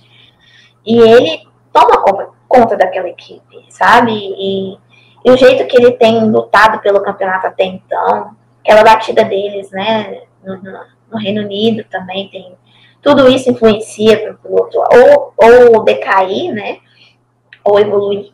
Mas eu não posso falar, igual tem aquele GIF, não consigo opinar quem eu realmente quero como campeão do mundo, mas eu acho que deveria ser decidido na última corrida. Eu espero muito que decida na última corrida, igual a Abu Dhabi em 2010. Será que teremos um novo Petrov na vida de algum dos dois? Será que esse Petrov seria... Quem será? Quem será? Um Mazepin? Ou se não, um Giovinazzi? Kimi Räikkönen. Pode ser. Ou se não, Tsunoda na vida. Pois é. Mas eu acho que... Eu espero muito que seja na última temporada. Eu tô gostando muito também... Da última corrida. Eu tô gostando muito também do Lando Norris. Eu tô fascinada com a tocada do Lando Norris. Sempre tocou muito bem, desde a época do kart. Sim. Eu tenho uns vídeos do Lando Norris no kart. Eu via os campeonatos do Lando Norris no kart. Porque eu estudava muito, né? Essa questão, então eu assisti os vídeos europeus, eu sempre estava lá, o Norris, Max Verstappen, Giovinazzi até, e George Russell, então eu peguei essa época desse pessoal, sim, né, então assim, gostando muito da evolução dele. Eu quero muito que o Daniel Ricciardo evolua mais na McLaren. Eu acho que ele tá tendo probleminhas Em questão a ele e carro, na McLaren não está conseguindo um acerto muito bem para ele. Sim. É, eu lembro que ele comentou que em questão de curva e saída de curva ele está tendo muita dificuldade com a McLaren. A questão do freio também, né? Ele falou que... Ele acho que era mais acostumado, né, aquela característica dele, né, que fez ele ser o ultrapassador, né, que ele dava aquela freada longa, assim, né, que ele, né, dava aquele mergulho. Na McLaren parece que ele não está conseguindo muito fazer isso, né, que o carro não permite muito que ele faça isso. O carro é bem acertadinho pro Lando, o Lando já está na McLaren faz tempo, né, sim, primeiro que o Ricardo, então ele já sabe o que ele precisa, ele entende o carro, e ele domina o carro. E a equipe está tentando fazer o possível para colocar o Daniel nesse patamar também. Sim. Eu acho que nas duas últimas corridas ele deu uma evoluída boa. Eu gosto muito do Ricardo. Eu acho que se ele não tivesse mudado tanto de equipe, eu acho que ele teria, pelo menos, assim, brigado pelo campeonato. Ou brigado... mas você não acha que se ele ficasse na Red Bull ia acontecer com ele o que aconteceu com o Mark Webber, por exemplo? Não, praticamente quase aconteceu, né? Ele saiu até cedo por conta disso. Eu acho que ele já sentiu... Mark deve até dar uma mensagem para ele assim, olha, melhor você decidir aí. Mas o Mark fala que não queria que o Daniel saísse da Red Bull, porque poderia ter um resultado melhor, sim. Mas depois ele fala que achou melhor e prefiro que ele continuasse na Renault, né, que hoje é a Alpine. Mas assim, eu tô gostando bastante da temporada. Não vejo necessidade de mais ele pintar na Fórmula 1. Sério, eu acho que tá gastando dinheiro mesmo e tempo. O Mick tá dando um show de maturidade em questão dessas rinhas deles, né? Tá acontecendo. Merece um bom carro também. Tô apaixonada com George Russell nas coisas que ele tem feito, né, nas últimas corridas. E é um leão de treino, como o Mark Webber foi. Eu fico pensando, tipo, nossa, fazia milagre com uma Jaguar, com uma Williams. Com a Minardi nem tinha como fazer milagre, porque só fez milagre na primeira corrida, porque aquele carro nem andava direito, né? Exato. Mas eu tô gostando bastante. Tá sendo uma temporada muito boa. Eu não perco um dia desses negócios de treino, de coisa, de corrida. E agora a gente eu sempre gosto de colocar aqui, né, os convidados em semana de corrida, eu sempre gosto de colocar eles numa fogueirinha, assim, né, que é o seguinte, a gente vai ter corrida de GP da Itália, agora final de semana, e eu quero que você me diga, Natália, qual a sua aposta para pole position e para o pódio? Eu quero que você me diga, assim, eu quero que se de repente você acertar, eu vou te pedir os números da Mega Sena, vamos ver. Então. Vamos lá. Monza. Não sei que carro vai ser mais favorecido. Se vai ser Red Bull, se vai ser Mercedes. Mas eu acho que eu vejo uma McLaren rápida em Monza. Ferrari eu não sei dizer. Eu acho que não vai favorecer muito. Pelo que a gente viu também ano passado. Sim. Acredito que vai ser Max. Só se Lewis tiver uma boa briga com ele ali, mas eu acho que o Max tá vindo tão forte, sim, que o Max não vai deixar muito barato, só se a Red Bull realmente não tiver no fim de semana dela, não tiver adaptando a pista de Monza. Eu acredito que não vai acontecer isso, então eu acredito que seja Max, Lewis, não arrisco Bottas em terceiro. E o Pérez? O Pérez tá meio devendo, tá não? Devendo, acho que ele assinou o contrato e relaxou. Acho que o Pérez deve chegar pelo menos em quarto nessa corrida. Mas eu acho que... Eu aposto num pódio... Do Gasly. Terceiro. O Gasly de novo. O Gasly, olha, ele foi muito bem na corrida passada, viu? Eu acho que eu aposto num terceiro lugar do Gasly, ou se não do Lando Norris. Posso estar errada, mas eu quero muito um dos dois. Imagina se for o George Russell lá também. Seria demais. Eu acho que seria Max Lewis e um dos jovenzinhos. Não colocaria Bottas nem Pérez. Jovem Alonso, talvez? E pole position, Max Verstappen também. Bom, mas como eu ia dizendo... Não, aqui travou mesmo. Ah, tá. Mas como eu ia dizendo, né? Bom, então vamos ver aí, então, se no domingo aí, se você é boa dos palpites. Natália, meu Deus, nosso papo voou. Eu Pois é, gostei muito de conversar contigo e eu quero te fazer aqui para a gente encerrar. Bom, você contou a sua história, né?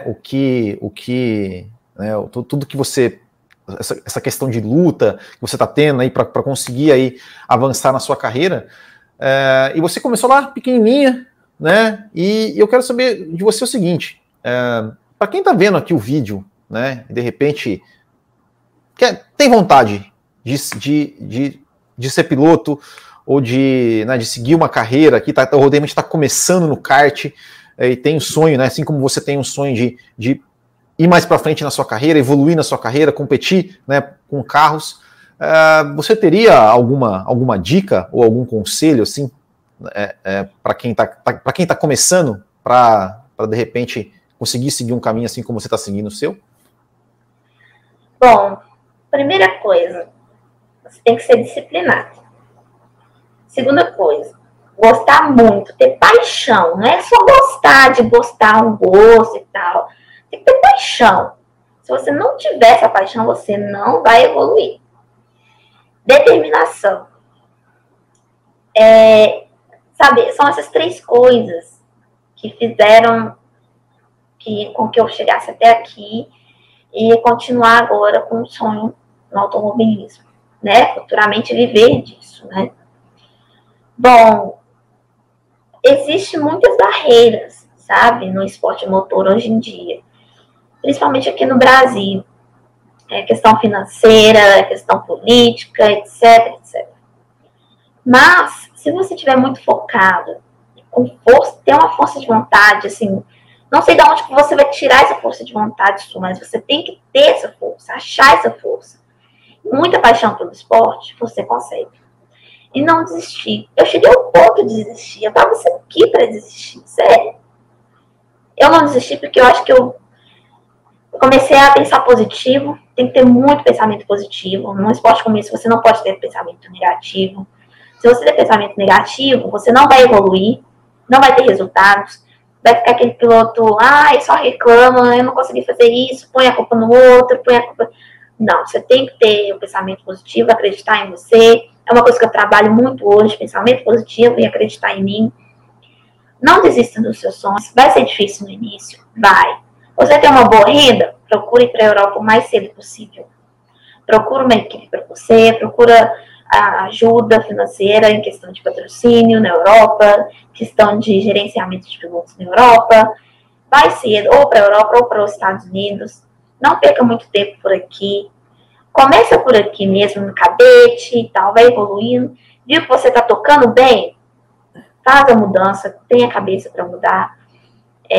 Algumas coisas os pilotos vão ter que sacrificar no seu dia a dia ou na sua vida, algumas escolhas, porque se você ama isso, quer viver disso ou quer chegar na Fórmula 1, você vai ter que ser um piloto extremamente dedicado ao esporte e pensar sempre positivo.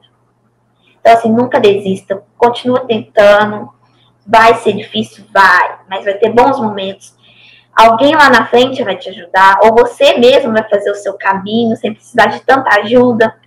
Então, assim, eu peço que pense positivo, mas pense com inteligência, porque se você for para outro caminho que vai totalmente desviar seu foco, aí não tem muita volta, não.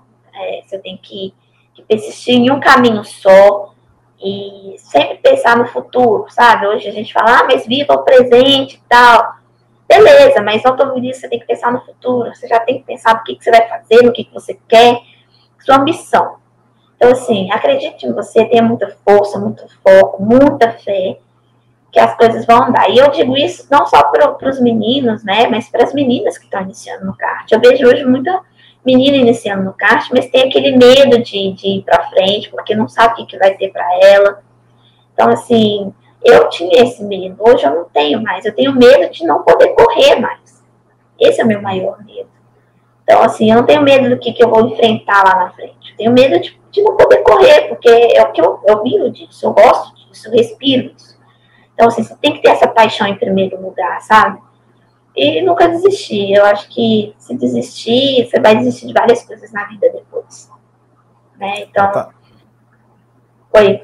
Não, eu ia te perguntar o seguinte, você falou, né, sobre a ambição, sobre pensar no futuro, então eu quero saber de você, Natália, qual é o seu sonho, qual é a sua ambição, o que, que você pensa de você, como você se enxerga lá no futuro, assim, o que, que você, para curto, médio e longo prazo, assim, onde Natália Xavier quer chegar? Bom, eu quero chegar, quando era pequena, eu queria chegar na Fórmula 1, mas hoje, tanto pela idade, tanto pelo como difícil acesso, né? Hoje, nós mulheres estamos tendo um espaço ainda no automobilismo. Não é o meu sonho Fórmula 1, tá? Mas eu não descarto possibilidades. Opa, quem quiser me chamar, pode ir, né? Vale. Mas eu penso em ser uma piloto de ponta, aprimorar mais. Quero aprender muito, porque eu acho que eu não aprendi ainda muita coisa. Eu tenho muito a aprender no esporte, muito a aprender como atleta. Eu quero ver o outro lado do mundo do automobilismo, eu quero enfrentar desafios. Eu quero ser uma pilota assim, que as pessoas possam reconhecer o trabalho que eu tive para chegar lá, sabe? Sendo campeã ou de turismo, ou de fórmula, do que for. Eu quero correr, eu quero continuar correndo. Quero ver como uma pilota que venceu barreiras financeiras, venceu barreira de preconceito com mulher no esporte, venceu barreiras de pessoas falando que eu não ia chegar ali porque eu não era boa o suficiente. Mas todo piloto tem sua evolução, você aprende. Você não mostra o que você é capaz no kart. Tem muito piloto que mostra já no kart, mas quando chega num fórmula ou num carro, é totalmente diferente. Não é aquele piloto do kart que vencia tudo, que era campeão brasileiro 300 vezes, sabe? Então, assim, eu quero que as pessoas vejam que, no futuro, que eu fui uma piloto que venceu barreiras, que agora é capaz de vencer, independente do ser mulher, ser homem. Nós podemos competir por igual, independente da categoria. E viver disso, viver de automobilismo, sabe? Conhecer também o mundo, conhecer pessoas que trabalham no automobilismo, porque hoje, como exemplo, o Mark fala, na minha carreira na Fórmula 1, eu não conheci só carros, equipes, eu conheci muitas pessoas, de muitos jeitos, pessoas que hoje são amigos, pessoas que me respeitam, até pessoas que não respeitam, e aprendeu também como pessoa, evoluiu como pessoa. Eu quero também evoluir como pessoa. Então eu vejo uma grande mudança para melhor para mim, e eu quero muito continuar correndo, até eu falar assim, chega, eu sou o Kimi Räikkönen da vida, vou parar com 40 anos, e olho lá, mas eu acho que correr para mim é tudo. Eu acho que quero ser reconhecida por ter vencido barreiras mesmo. E estaremos aqui na torcida para que tudo isso aconteça. E, bom, o canal aqui está sempre em aberto para você, né? Então, assim, depois que você fizer o seu teste lá, estiver na Europa, a gente vem, pode chamar você aqui de novo para conversar com a gente, contar para a gente como é que foi seu teste, como é que está sua carreira lá na Europa. Ou seja, sempre que precisar aqui da gente, né? O espaço está sempre aberto.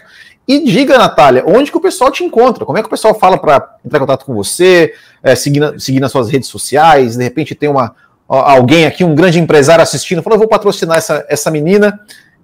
Onde que o pessoal te acha? Como que o pessoal te encontra? Bom, meu Instagram e meu Twitter é Brazilian Grit. Eu acho que é um pouquinho difícil para o pessoal, mas você pode deixar depois na descrição. Depois eu vou colocar, eu vou deixar na descrição e eu vou colocar na tela aqui também o escrito. Eu também tenho uma página no Facebook, que não é a página pessoal, tá?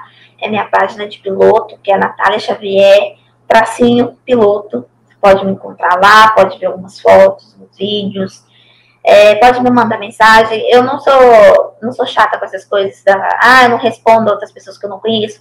Eu gosto de responder as pessoas.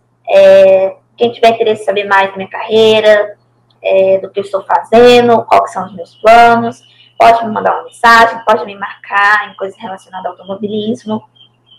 E eu estou com uma vaquinha, né, online agora, que eu abri juntamente com o anúncio da Fórmula 4, que é para me ajudar a tirar a licença B de piloto.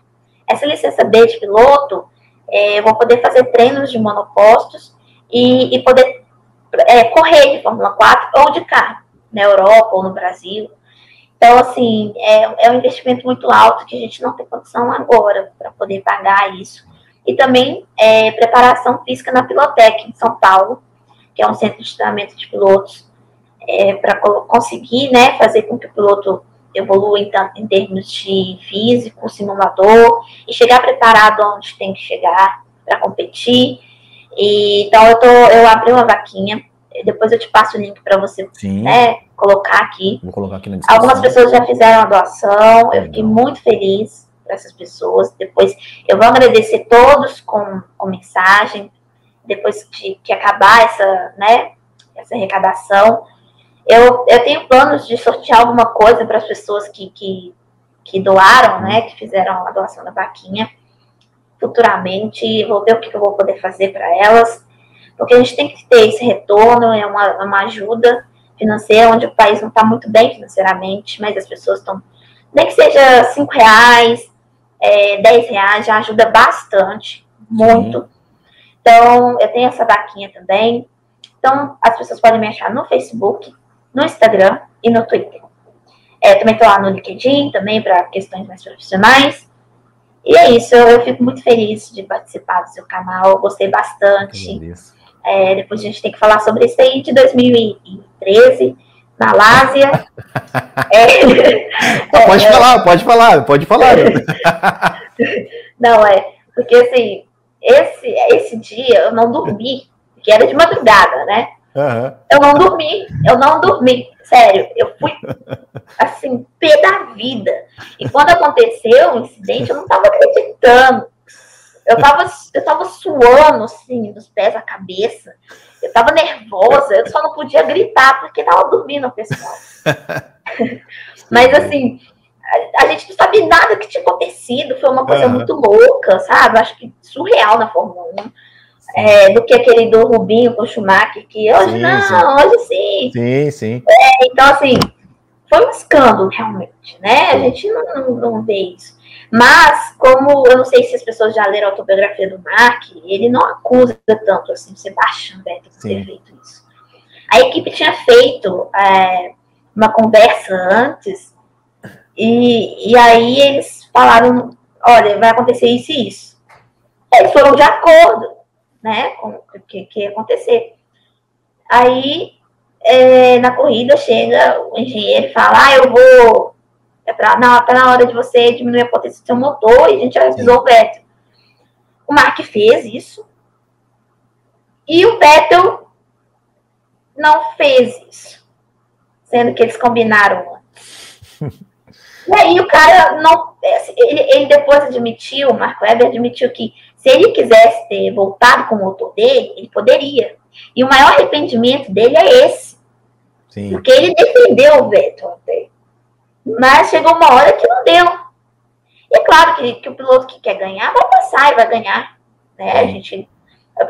Tem gente que fala, tá certo, óbvio, mas por um lado foi uma injustiça com o piloto. E por outro lado também uma injustiça com outro piloto. Porque, poxa, é para vocês brigarem na pista. Mas a ordem foi os dois fazer esse map, né? 21. E assim, eu não acreditei, porque eu pensei, poxa, o Mark vai vencer o GP da Malásia e tal. Mas, infelizmente, não venceu e teve essa briga e foi a gota d'água lá, o fim da gota d'água pro Mark na Red Bull e o relacionamento deles. Seb até se explicou depois, né? Depois o GP ficou meio que um remorso, mas no GP da China já mudou totalmente. Falou assim: eu venci e tal, passei mesmo. Sim. E o outro cara obedeceu. Fez o que tinha que fazer, mas não rolou o que a equipe queria. E foi aquela confusão. Hoje a gente entende melhor, né, as coisas, o que aconteceu, por que aconteceu. Mas assim, aquele dia foi... Eu fiquei com muita raiva. Eu acho Eu chorei, eu não lembro.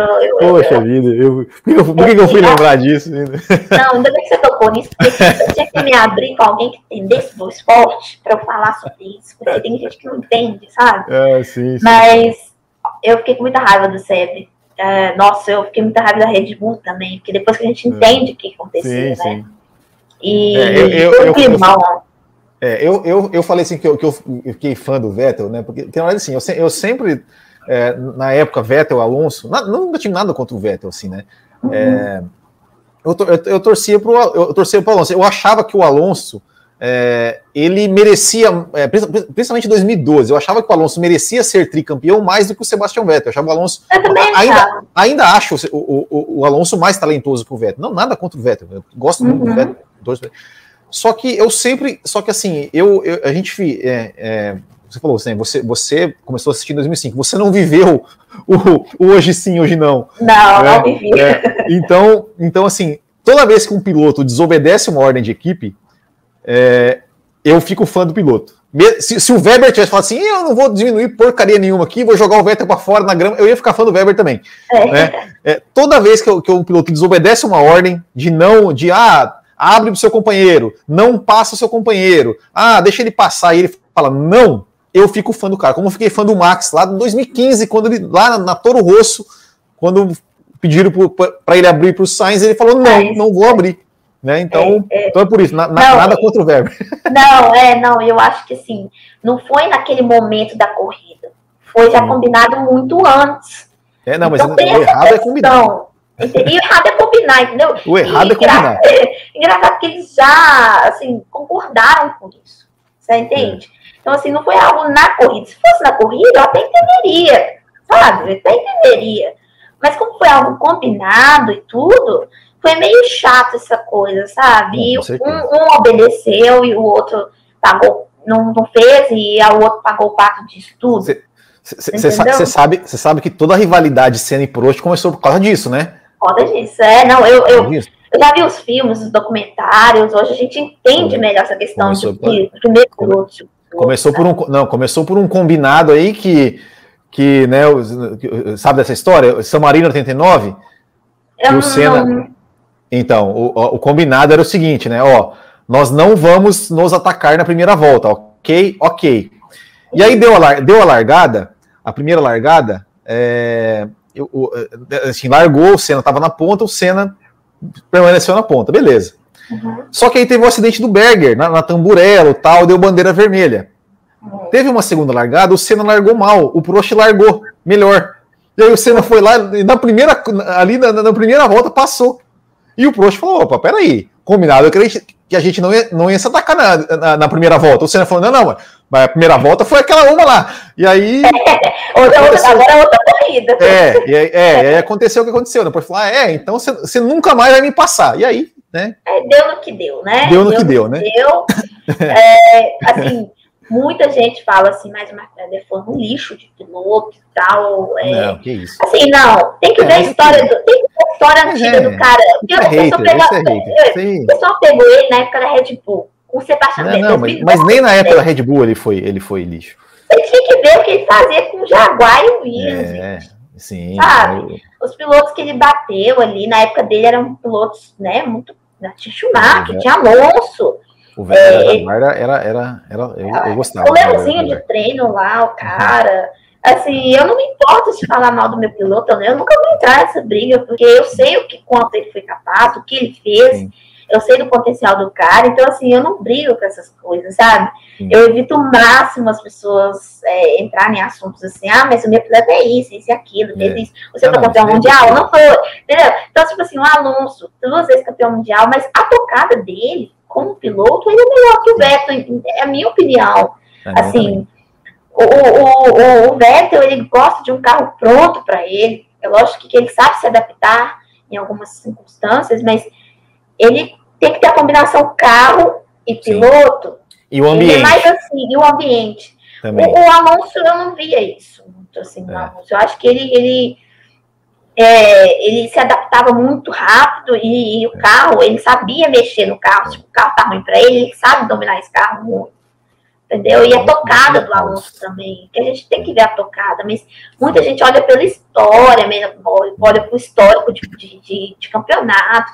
Eu acho que se o Alonso se tivesse uma equipe na época assim, 2012, 2013, ou até na era Mercedes, ia bater Lewis Hamilton. Ah, ia ser uma briga boa, hein? Ia ser uma briga igual na McLaren, que eles ficaram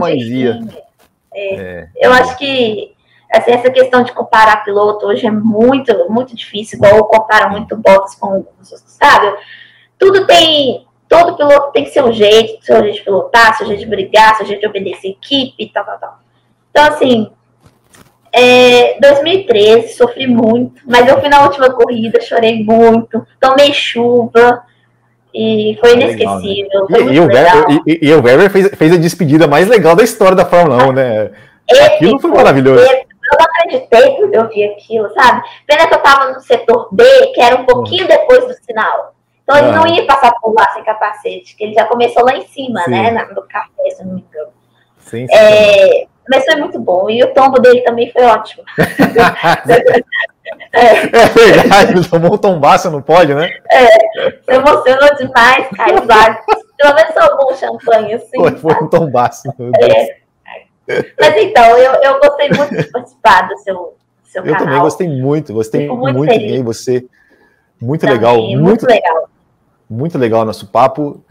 Bom, volte sempre, né? Com certeza nós bateremos outro papo desse aqui no canal aí futuramente, né? Porque a gente pretende continuar com esse quadro aqui de entrevistas sempre. Enquanto estivermos aqui produzindo conteúdo, esse quadro de entrevistas sempre vai existir e, claro, você com certeza será convidada de novo aqui. Então, Natália, queria te agradecer. Foi um prazer.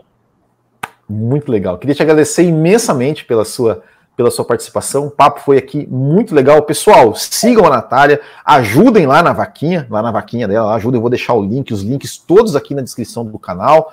E é isso aí. Muito obrigado a todos vocês. Nos vemos semana que vem. Grande abraço. Até o próximo. E tchau. Tchau.